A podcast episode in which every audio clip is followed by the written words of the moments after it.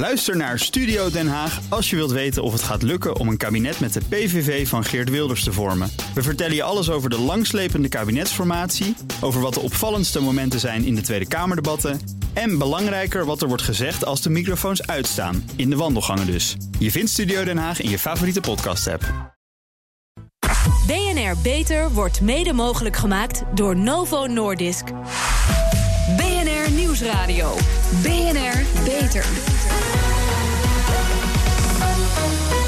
Pijpers. De maatschappij digitaliseert als een gek. Consumenten zijn steeds meer baas over hun gegevens, ook medische gegevens. Wetenschappers zouden maar wat graag onderzoek willen doen met die informatie. Maar in het huidige systeem blijkt het niet zo makkelijk om die data bij elkaar te brengen. Hoe voorzien je daarin zonder dat de privacy gevaar loopt? Welkom bij BNR Beter, het programma voor mensen die werken aan gezondheid. Mijn gasten vandaag: Suzanne Baars, neurowetenschapper, expert in erfelijkheidsleer en oprichter van iGen. En Wessel Kraai, datawetenschapper aan de Universiteit van Leiden. Mevrouw Baars, u bent oprichter en directeur van iGen. Wat is dat voor uh, organisatie? iGen is een uh, genetische zorginnovatie. Uh, we hebben in de zomer meegedaan met Sustainable Healthcare Challenge, die gewonnen. En sindsdien zijn we bezig om uh, de innovatie verder te laten vliegen. Uh, onze missie is om het aantal jonge mensen dat onnodig ziekte ontwikkelt te reduceren. Mm -hmm. Wat we namelijk zien in de maatschappij is dat de zorg ontzettend reactief is. En dat we dus wachten totdat mensen ziek worden voordat we pas starten met behandeling. Nou, bij genetica is dit speciaal van belang. Denk aan mensen met borstkanker op jonge leeftijd, darmkanker, baarmoederhalskanker of plotse hartdood. Wat we heel vaak zien bij veertigers. Denk bijvoorbeeld ook aan sporters die op het veld uh, plotseling dood neervallen. En wat doen we in de zorg? We identificeren dit pas op het moment dat het kwaad is geschied. Terwijl de wetenschap inmiddels zover is dat er genoeg aanwijzingen zijn om ziektepatronen te identificeren en op basis daarvan te voorkomen dat mensen ziekte ja. uh, ontwikkelen. Uh, meneer Kraai, herkent u het verhaal van mevrouw Baars en de gegevens waar artsen tot nu toe over beschikken ontoereikend? De, daar ben ik het mee eens. Um, ik denk dat er een, een grote potentie is door uh, ook andere type data te verzamelen van bijvoorbeeld van de patiënten zelf. Uh, zogenaamde quantified self-informatie met wearables. Dus heel veel aanvullende informatie waar je ja, als, als dat je, dat je die veel meer in een, in een kunt gebruiken om preventie te verbeteren. Ja, maar nog eventjes terug naar hoe dat dan nu gaat. Want hoe komen wetenschappers, artsen nu aan hun gegevens voor onderzoek? Dat is, uh, ja, voor een deel zijn dat natuurlijk de, vanuit onderzoek zijn de randomized control trials. Dat, dat, dat loopt anders dan zeg maar, de, de, de klinische gegevens. Mm -hmm. um, maar er wordt nog weinig gedaan zeg maar, met de, de data waar ik het net over had. Dus uh, die, die, die randomized, randomized control trials die gaan, zijn vaak uh, gedaaid op, op relatief kleine groepen. Ja. En het is dan moeilijk om daar uh, algemene uitspraken over te ze doen. Zijn niet, uh, en dat is, wel, dat is wel de praktijk. Dus, ja, ze zijn dus niet volledig genoeg voor de juiste inzichten. Precies. En ja. er zijn nu inzichten dat bijvoorbeeld een, een verschil is tussen mannen en vrouwen. En ja, dat, dat zijn er eigenlijk heel recente inzichten dat, daar, dat je daarin moet uh, specificeren en personaliseren. Oh, ik dacht dat die inzichten al heel lang bestonden, maar dat er niks van terecht kwam, eerlijk gezegd. Maar goed, ja. uh, uit onderzoek in de Verenigde Staten blijkt dat medicijnen heel vaak niet werken, hè, omdat ze niet bij de juiste groep zijn getest. Dat klopt dus. Dat klopt. Ja, ja dus uh, er is een, een, een, een artikel in, in Nature waarin wordt gezegd dat ja, de van de medicijnen in de Verenigde Staten het meest worden uh, voorgeschreven, dat, er, dat die maar voor één op vier patiënten werkzaam zijn. Dus ze zijn wel werkzaam, maar je, weet niet van tevoren voor wie. En daarom, uh, dat, dat zou dus eigenlijk veel be beter kunnen als je zou weten van tevoren aan welke patiënt het zou moeten voorschrijven. Ja. En dan kom je natuurlijk al gauw. Uh, dat zou je de technieken die mevrouw Baarsma heeft genoemd voor kunnen gebruiken voor mm -hmm. bepaalde type aandoeningen. Ja, ja, mevrouw Baars, we zeiden al, u bent neurowetenschapper gespecialiseerd in erfelijkheid. En u constateert dat erfelijkheid onvoldoende wordt meegenomen in de diagnose. U pleit er daarom voor erfelijkheidsfactoren in kaart te brengen. Maar dus niet alleen bij zieke mensen, maar vooral ook bij gezonde mensen. Hè? Uh, dit is zeker belangrijk. Kijk, allereerst beginnen we natuurlijk bij de uh, monogenetische ziektes. Dat wil zeggen ziektes waarbij het uh, al, al 30 jaar lang een bekende correlatie is met een ziekte uh, veroorzakend gen en een mhm. ziekte. Um, dit kunnen we identificeren, dit doen we dus niet. Het probleem is dat we dus naar de populatie moeten gaan kijken, omdat daar de grootste gezondheidswinst te behalen valt. En dat kunnen we alleen door een tool te gebruiken die we beschikbaar stellen aan de gehele populatie. Mhm. Om van daaruit uh, te kijken wat is iemands persoonlijke profiel, wat zijn risicofactoren. En door bijvoorbeeld gebruik te maken van artificial intelligence en data mining, om ook dus weer bestaande kennis uit de wetenschap op die mhm. manier beschikbaar te stellen voor de personen. Ja, maar als ik het even vrij mag vertalen, mensen, gezonde mensen, die moeten dus met apps en wearables en al die leuke speeltjes aan de slag om hun gezondheidsrisico's, hun gegevens inzichtelijk te maken. En die gegevens die worden dus niet door de arts verzameld. Aan welke gegevens moet ik dan nou denken? Welke factoren spelen allemaal een rol, kunnen een rol spelen? Heb ik het over luchtkwaliteit, de, de ziekten die in de familie voorkomen? Uh, noemt dus wat. Ja, nou over het algemeen gaat het om uh, genetische risicofactoren. Uh, wat je vanaf je geboorte dus al bijdraagt. En daarna speelt omgeving en uh, opvoeding een belangrijke rol. Uh, wij beginnen onze tools gericht op het visualiseren van de familiegeschiedenis. Dit met als uitgangspunt dat familiegeschiedenis een key criteria is voor bepaalde pathologieën. Um, maar dat sluit niet uit dat we daarna uitbreiden en dus ook meer informatie over juist de leefomgeving en de opvoeding hierin betrekken. Mhm. Wat op den duur natuurlijk een uh, gigantisch nieuwe dimensie aan informatie kan leveren. Uh, en daarbij aan het verbeteren van de zorg. Ja, uh, het is al doorgedrongen tot een klein deel van de grote groep uh, chronisch zieken, hè, de trombose, diabetes en hartpatiënten. Maar dat zijn dus patiënten die dezelfde soort gegevens verzamelen die ook door het ziekenhuis werden verzameld, toch, meneer Kraai? Dat klopt, maar die kunnen op uh, dan meer frequente momenten kunnen worden verzameld. En als er dan weer een controle is, is er een hele geschiedenis beschikbaar. In feite is dat een soort uh, eerste versie van value-based healthcare, waar je veel meer eh, belang hecht aan de zogenaamde patient-reported outcomes. Dus de uitkomsten, de kwaliteit van leven die door de uh, patiënten zelf worden ervaren. Daar moet het naartoe. Ja, maar goed, hoe worden tot nu toe uw initiatieven, mevrouw Baars, hoe worden die ontvangen? Uh, wisselend. Uh, de mensen over het algemeen, iedereen, herkent het probleem. Kijk, uh, het is. Oh, dat wel, dat scheelt op nou, zijn minst toch wat. iedereen kent in zijn omgeving jonge mensen die, die in hun dertig die kanker krijgen plotseling. veertigers die dood neervallen. En er is gewoon kennis beschikbaar die we niet gebruiken om mensenlevens te redden. Um, dit is een probleem, dus een groot maatschappelijk probleem. En daarnaast hebben we natuurlijk nog de fragmentatie in de zorg, die nog even niet genoemd is, die ik graag wil benoemen. Ja. Wat we dus zien is dat elk ziekenhuis een eigen dataset heeft. Elk onderzoek uh, staat los van elkaar, dus totaal disconnected en geïsoleerd. Waardoor het dus ook nieuw, vernieuwing. Um, in de weg zit. En ook dat deze gegevens uiteindelijk de mensen bereiken. Dus hoe wordt hierop gereageerd? Nou, iedereen herkent het probleem ontzettend goed. Maar hoe gaan we dit veranderen? En als je mhm. dat doet door naar het huidige stelsel te kijken, ja, dan red je het niet. Er zijn dus nieuwe, nieuwe uh, een nieuwe manier van denken is hiervoor nodig. Uh, en daar heb je dus vooruitstrevende artsen voor nodig. Uh, en mensen in de zorg die zich voor éénzelfde visie inzetten. Ja. En, en die artsen denken veelal van ja, ik heb er geen tijd voor en het komt wel, andere werken eraan. Ja, als je met een arts praat, dat is heel leuk. Maar uh, je maakt dus een, een, een, tool voor de persoon zelf, waarbij je sowieso de discussie krijgt van wie gaat hiervoor betalen. Ja. Hè? En wie gaat hier zijn boterham voor inleveren, zullen we maar zeggen. Praat je dus met een arts, dan is het heel leuk. Maar die gaat niet over het geld in het ziekenhuis. Ga je over het ziekenhuislevel, dan wordt er gezegd, ja, er zijn al zoveel innovaties. En word je ook van de kastje naar de muur gestuurd, ga je naar de verzekeraars. Dan wordt er gezegd, nou, met jouw tool gaan we meer mensen identificeren. Dat is natuurlijk heel leuk, maar dat is een verkeerde manier, van denken. Want dat is dus weer reactief en op kleinschalig niveau kijken van wat, wat kost het om een paar mensen meer te identificeren versus het voorkomen van ziekte op jonge leeftijd. En, en zorgen dat iemand gezond oud kan worden. We hebben het over preventie en, en dan gaat het ook altijd weer over geld. Ja, aan de ene kant van het spectrum zit dus de wetenschapper, aan de andere kant de consument-patiënt die gegevens verzamelt. Niet zozeer omdat het een leuke hobby is, maar omdat hij het belang van die gegevens inziet. Maar die consument-patiënt heeft op zijn beurt vaak moeite om bij de artsen interesse te wekken voor die data. Zo ook Gaston Remmers, die in samenwerking met TNO, Medical Delta en de gemeente Rotterdam zijn data deelt met de wetenschap. Onze verslaggever Jigal Krant had een gesprek met hem aan de keukentafel. Toen ik kanker kreeg, wilde ik iets aan mijn eigen conditie doen om mijn behandelingen zo effectief mogelijk te laten zijn. Ik heb op voeding gestort, onder andere, leefstijl, meditatie en van dat soort zaken. Ik heb het gevoel dat ik daar echt uh, profijt bij heb gehad. Maar ik heb ook gemerkt dat wat ik daarin heb bijgedragen... Ja, niet gedocumenteerd kunnen worden... dus ook niet op waarde geschat konden worden door behandelaars en wetenschappen. Waren uw artsen überhaupt geïnteresseerd in wat u zelf allemaal uitvond? Die hadden daar geen interesse voor. En zover ze interesse in hadden, hadden ze daar eigenlijk niet de kunde voor om het goed ermee om te gaan. En wisten ze ook niet hoe ze dat moesten neerslaan in hun dossiers. Dus ze konden er gewoon niet meer uit de voeten. Waar konden ze niet meer uit de voeten? Wat bent u allemaal zelf gaan doen? Ik heb een aantal complementaire artsen geraadpleegd. Ik heb websites gelezen, boeken gelezen, adviezen ingewonnen. En daar heb ik een voedingspatroon uit ontwikkeld... waarvan ik het idee heb dat het mij echt geholpen heeft... om goed die uh, operaties door te komen.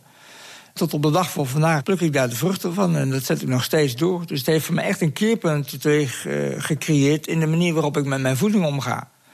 En u bent bang dat alles wat u heeft ontdekt verloren gaat... als u daar niks mee doet? Uh, zeker. En met mij 75% van de kankerpatiënten die op deze manier aan de slag gaan. Bijna iedereen, driekwart dus, uh, van, van mijn collega kankerpatiënten... is bezig met een vorm van zelfzorg. En vaak met voedingssupplementen, beweging, meditatie, leefstijl enzovoort. En het idee is dat u als patiënt die data verzamelt... en vervolgens opstuurt naar wetenschappers. Ze kunnen direct naar wetenschappers, maar nog liever heb ik het dat ze in een soort, laten we zeggen, een digitale kluis terechtkomen. Waar iedereen waarvan ik denk dat hij daar nuttige dingen mee kan doen, uh, gebruik van kan maken. En dat ik ook kan zeggen dat andere mensen, waarvan ik denk van die gaan er geen fatsoenlijke dingen mee doen, dat niet kunnen doen. En wat is nou iets wat u zelf heeft ervaren in uw voedingskeuze, waarvan u zegt, nou daar zouden andere patiënten bij gebaat zijn? Ik denk dat als het gaat om kanker, dat het heel belangrijk is om koolhydraatinname echt te verminderen. Veel groenten te gaan nemen. En dan afhankelijk van de kankersoort kun je dan nog specifieke producten gaan nemen. Uh, versmiddelen, groenten. Uh, bijvoorbeeld bij prostaatkanker zou je baat kunnen hebben bij uh, tomaten met een hoog lycopeen. En wat u zegt, als we hier nou heel veel mensen bij elkaar op één hoop kunnen gooien, dan kunnen we echt conclusies gaan trekken. Exact. En dan hoeven we niet meer dan ga ik de onderzoeken doen met een controlegroep en een groep die dan het middel krijgt. Maar dan heb je de hele samenleving als experimenteerlab. Waardoor je kennisontwikkeling veel en veel sneller gaat. En wat raadt u patiënten die op dit moment met kanker worstelen aan om te doen? Gegevens bijhouden, contact opnemen met uh, platform Patiënten en Voeding, patiëntenvoeding.nl op de hoogte blijven van wat er gebeurt. En we gaan samen een organisatiemodel ontwikkelen waarin we wetenschappers gaan helpen om, uh, om de goede dingen te doen. Streefdatum? Uh, ik denk halverwege dit jaar moeten we een eerste pilot van de grond hebben. U hoorde BNR's Jigal Krant in gesprek met Gaston Remmers. Remmers heeft het over de hele samenleving als experimentenlab. Is dat waar we naartoe moeten en kan dat op een veilige manier? Hoort u meer over na de reclame. BNR Nieuwsradio. Beter. De hele samenleving als experimentenlab, dat klinkt als een utopie. Maar hoe zit het met de privacy en de veiligheid van de data? Daarover praat ik verder met mijn gasten. Suzanne Baars, neurowetenschapper en oprichter van iGen. En Wessel Kraai, datawetenschapper aan de Universiteit van Leiden. Meneer Kraai, voordat we het over privacy en veiligheid hebben... heeft u ook een voorbeeld waarbij het inzicht in verzamelde data... daadwerkelijk heeft geleid tot het voorkomen van ziekte? Nou, een, voorbeeld is het uh, voorkomen van burn-out. Dus, uh, we hebben een project gedaan waar we gekeken hebben of we over een lange periode data kunnen verzamelen. Zo aan de ene kant hoe mensen zich voelen, dus zeg maar uitkomstvariabelen. Aan de andere kant waar ze mee bezig zijn. En dan zaken zoals lichamelijke activiteit, slaap. Uh, en we hebben met nieuwe type sensoriek, dus het bekijken bijvoorbeeld van het gezicht of van de houding. Dit ging over kenniswerkers. Hebben we gezien dat we uh, op nieuwe manieren zeg maar, kunnen meten uh, of er sprake is van stress. En dan is het natuurlijk de volgende stap om uh, te kijken of je dan patronen kunt vinden in de tijd. Het project is nog niet afgelopen. Dus dat is nog een belofte om te kijken of we inderdaad die, die burn-out op, een vroeg moment kunnen detecteren. voordat het kwaad geschiet is, als het ware. Mm. Een ander voorbeeld van preventie, denk ik, is toch diabetes type 2. We hebben uh, ook in een onderzoek van de Universiteit Leiden heeft aangetoond dat je in ieder geval ook met intensieve begeleiding diabetes type 2 patiënten kunt genezen door een, een heel intensieve begeleiding te geven. Uh, dat geeft in ieder geval aan dat daar ook uh, ruimte is voor preventie door, uh, als je het aanziet komen, daar goed op te coachen. Ja. Bijvoorbeeld met e-health tools. Heb ik nog een nieuwtje over diabetes type 1 en de samenhang met burn-out en stress. Want vandaag werd bekend dat stress een hele grote rol speelt bij het ontstaan van diabetes type 1. Dat is een auto-immuunziekte. Tot nu toe werd aangenomen dat het afweersysteem zich vergist en de insulineproducerende cellen aanpakt. Maar nu blijkt dat niet het afweersysteem een fout maakt maar de insulineproducerende cellen die onder de invloed van die stress een verkeerd eiwit aanmaken. En dat doen ze omdat ze dus stress hebben en uh, soms miljoenen uh, insulinecellen moeten aanmaken. En dan, uh, dan ontstaan er foutjes. Nou, interessant nieuws, waarbij ik niet voor de eerste keer roep, en dat heb ik niet van mezelf, dat er nog een lange weg te gaan is voordat diabetes daadwerkelijk de wereld uit is. Maar we maken stappen. Nou, meneer Kruij, wat vindt u van het huidige systeem in de wetenschap? Waarin een geëikte controlegroep het referentiekader is voor de rest van de samenleving. Denkt u dat het anders en beter kan? Nou, er, zijn net al een aantal voorbeelden genoemd dat het beter kan. Uh, bijvoorbeeld op, het, op het gebied van de genetica kunnen, kunnen bepaalde genen gevonden worden, waardoor je heel precies kunt kijken voor een bepaalde tumor welke uh, medicatie bijvoorbeeld kan helpen. Dat is nog niet voor alle ziektebeelden zo, maar dat is wel de richting waarin, uh, waarin, we, waarin het onderzoek zich begeeft. De, in de nationale wetenschapsagenda is er een, een van de routes is precision medicine en daar daar, de, de gedachte daarin is ook dat, uh, dat het anders moet en kan. En uh, dat er ook een uh, grote samenwerking nodig is tussen allerlei verschillende partijen. Dus klinisch onderzoek, translationeel onderzoek, het, het, fundamentele onderzoek. en daar ben ik het eens met, met mevrouw Baars dat er, dat er nog veel te veel fragmentatie is. Mm -hmm. Ja, maar goed, nu, veilig, eh, nu, nu verder over het veilig delen van uh, de data die nodig zijn. Van niet alleen zieke, maar ook gezonde mensen. Uh, ja, dat is toch het grote struikelblok in iedere discussie over dit onderwerp. Waarbij ik aanteken dat de bereidheid om data te delen, heb ik begrepen, behoorlijk toeneemt als er ziekte in het spel is. Hè. Dat is natuurlijk ook volkomen begrijpelijk. Maar u wilt juist ook over data beschikken van gezonde mensen, mevrouw Baarsen. Klopt, ja. Um, in dit geval moet privacy geen, uh, geen issue zijn. Uh, mm. Je moet er van tevoren rekening mee houden. En dat noemen we dan privacy in design. Uh, bij hoe je je tool of wat je aanreikt aan mensen... daar moet een bepaalde gedachte achter zitten. Je moet mhm. transparant zijn. Um, de persoon is de focus. Dus de data... Um, die is van de persoon zelf. En als we een andere manier van denken hebben, dan krijgen we dus vanzelf ook een andere discussie. Want dan is het niet wij gebruiken de data van, maar dan kan de persoon zelf kiezen. Stel ik mijn data beschikbaar voor de wetenschap, waarbij je ook kan gaan nadenken om bepaalde terugkoppeling weer naar de persoon te geven, waardoor personen uiteindelijk gemotiveerd worden. Hmm. En dus ook uiteindelijk zien wat ermee uh, gedaan wordt. Ja, maar uh, hoe, meneer Kraai, hoe zit het dan met de veiligheid van het delen? Niettemin hoe gemotiveerd dan de persoon ook is. Wie kan er mee aan de haal? De zorgverzekeraar bijvoorbeeld, want dat willen wij niet. Nou, er zijn een aantal initiatieven om het anders in te richten.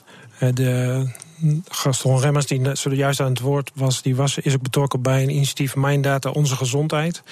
En, en ik ben ook bij dat initiatief betrokken. Uh, waar daar, we daaraan denken is een, een, een systeem waar de, de patiënt of de burger volledig zelf controle heeft over wie toegang heeft tot de data. Dus juridisch gezien bestaat eigenaarschap van data niet, maar je kunt wel de controle zeg maar reguleren. Dus en daar spelen natuurlijk twee belangrijke dingen. Eén is dat je zeg maar uh, een, een, stuk regelgeving hebt. Nou, we mm -hmm. hebben net uh, vorig jaar is de General Data Protection Regulation in de Europese Unie, uh, in het Europese parlement aangenomen. Dat wordt nu nationaal geïmplementeerd. Dus dan, dan heb je in ieder geval een aantal regels. Die, een stuk, die een stuk richting geven. En en privacy by design is inderdaad een hele goede techniek. En een van de. een goed uitgangspunt.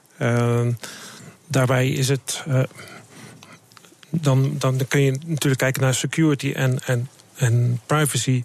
Maar de, de controle is moet dan uiteindelijk bij de burger blijven liggen of bij de, Bij de patiënt. En dan kan hij zelf consent geven, bijvoorbeeld van ik wil mijn data aan deze studie laten meedoen of aan mhm. die studie laten meedoen. Ja, Gaston Remmers, hè, die we al eerder hoorden in de reportage, die heeft het als volgt onder woorden gebracht. Ik citeer even: Mijn data voor mij, uw data voor u en onze data collectief en anoniem voor ons allemaal. En om dat voor elkaar te krijgen zijn goede beheersystemen nodig, maar ook afspraken die ethisch kloppen en juridisch zowel waterdicht als afdwingbaar zijn. Ja, hoe staat het daarmee, meneer Kraai, met die afspraken? Ja, daar, er is, uh, in het najaar is er een, een, een wet in de, de Eerste Kamer gepasseerd die de burger in ieder geval de mogelijkheid geeft om over zijn eigen data te gaan beschikken. Ja. En dat is nu alleen maar op papier. Dus er bestaat nog geen infrastructuur om die data zeg maar, op een veilige manier uh, te downloaden, zeg maar. Mm -hmm. Ik heb begrepen dat er nu ook een regeling is voor een aantal uh, ziekenhuizen om uh, met, met subsidie van het ministerie van VWS om een soort voorziening te maken die het mogelijk maakt op een veilige manier die data te, te downloaden. Maar ja, dan is even de vraag van wat kun je dan ermee? Ja. Ik, ik zou er meer voor pleiten om het dan te downloaden in een zeg maar een een omgeving zoals uh, door meneer Remmers werd genoemd. Dus mijn data, onze gezondheid. Dat is zeg maar, aan de ene kant is het techniek. Aan de andere kant is het ook een, zeg maar, een, een, rechtsvorm. En uh, wordt gestreefd naar een coöperatieve rechtsvorm. Waar je zeg maar, als patiënt kunt terugvallen op uh, een bestuur. Wat, wat afspraak heeft gemaakt van ja. ik wil bijvoorbeeld alles delen. Of ik wil bijna niks delen. Er zijn verschillende principes mogelijk als je je eh, pensioenverzekering hebt, dan wil je ook zeggen: ik ben, ben heel risicovol of juist niet. Dat hangt heel erg vanaf hoe je uh, wat je situatie is. Of je patiënt bent of juist niet. Ja, want mevrouw Baars, hoe kijkt u hier tegenaan? Hoe wordt in uw bedrijf de privacy van de mensen die hun gegevens met u delen geborgd? Of kunt u dat eigenlijk nog onvoldoende? Nou, zoals ik al zei, de data is van de persoon. Mhm. En de methode die ik hanteer is dus ook anders. Want als je nu naar de zorg kijkt en de systemen, die zijn allemaal gericht op de uh, zorgverlener. Terwijl het hier gaat over personen. En ik denk dat het ook belangrijk is om aan te stippen in deze discussie. Dat we in het debat heel vaak over data hebben. De data, wat gebeurt er met de data? Maar waar het in principe over gaat, is het over mensen die wachten op een oplossing om te kunnen leven. Om mensen mhm. die kinderen verliezen. Om mensen, jonge mensen die weer jonge ouders verliezen. Um, we maken het heel abstract, terwijl zorgen zoiets intrinsieks belangrijks is voor ons allemaal. Ja. En ik denk nee, dat maar we hoe, hoe meer belang je erbij hebt, hoe zieker je bent, hoe, hoe gemotiveerder je bent. Maar hoe maak je het veilig? Want uh, je kunt wel besluiten om die gegevens af te staan in een soort van publieke ruimte, zeg maar in een soort van kluis, stel ik mij dan voor. Ja, hè? Maar uh, dus, dus uh, anoniem en collectief voor ons allemaal, zoals meneer Remmers dat zegt.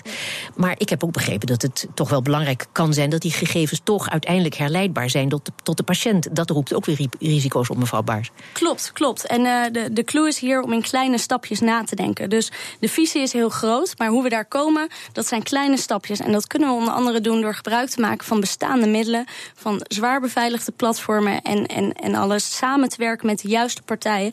En te beginnen. Uh, met handelingen die nog niet per definitie praten alsof we de hele mensheid uh, in de organisatie hebben zitten. Ja. Mevrouw Baars, u, u wilt de zorg duurzaam verbeteren, hè, maar u bent niet de, het eerste bedrijf dat uh, die erfelijkheid tracht te integreren in de gezondheidszorg, toch? Want ik heb begrepen dat er toch allerlei projecten gaande zijn die dat ook nastreven.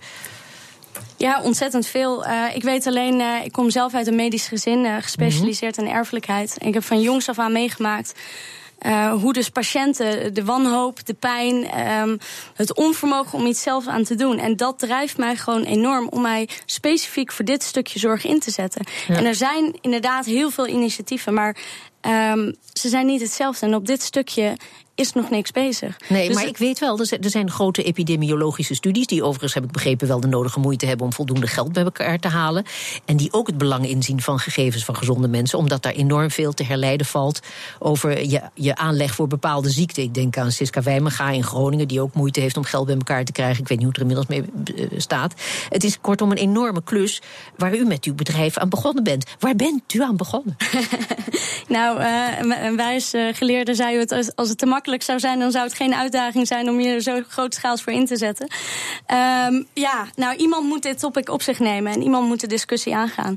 En uh, vanuit hier ook support ik iedereen die zich met mij samen voor dit doel wil inzetten. Alle support is nodig en waarbij ook geldt dat hoe meer support er is, hoe eerder we deze visie kunnen realiseren. Dus bij deze nodig ik graag iedereen uit die open staat voor een gesprek. Ja. Meneer Kraai, het gaat dus om een ander soort informatie. Hoe moet die informatie van ook gezonde mensen die nog geen relatie hebben met een behandelaar. Hoe moeten die uiteindelijk bij de arts terechtkomen? Is dat afhankelijk van initiatieven zoals uh, uh, patiënt Remmers? Ja, dat is een van de mogelijkheden. Ik denk, we, we, werken in Nederland ook aan een infrastructuur heet Personal Health Train, waar we eigenlijk zeg maar. Personal Health Train of Personal train? Health Train. Dus oh, het is een treintje. Ja. En het gaat eigenlijk vanuit je dat data op verschillende plekken staat. En dat er door allerlei regels dat die data niet bij elkaar kan worden genomen om te analyseren. Maar dat je er wel zeg maar met.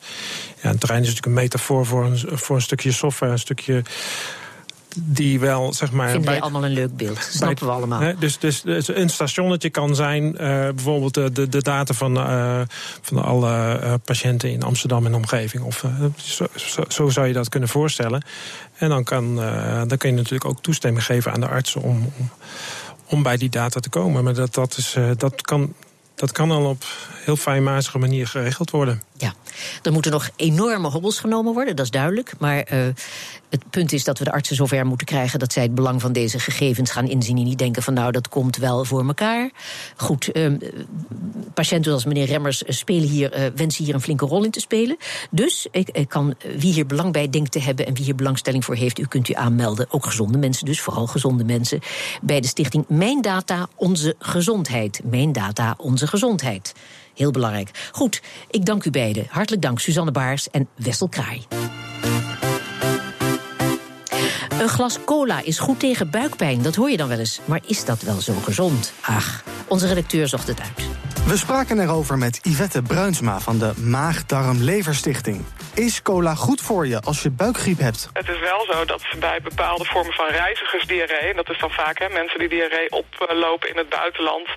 als gevolg van een voedings, of, sorry, voedselinfectie...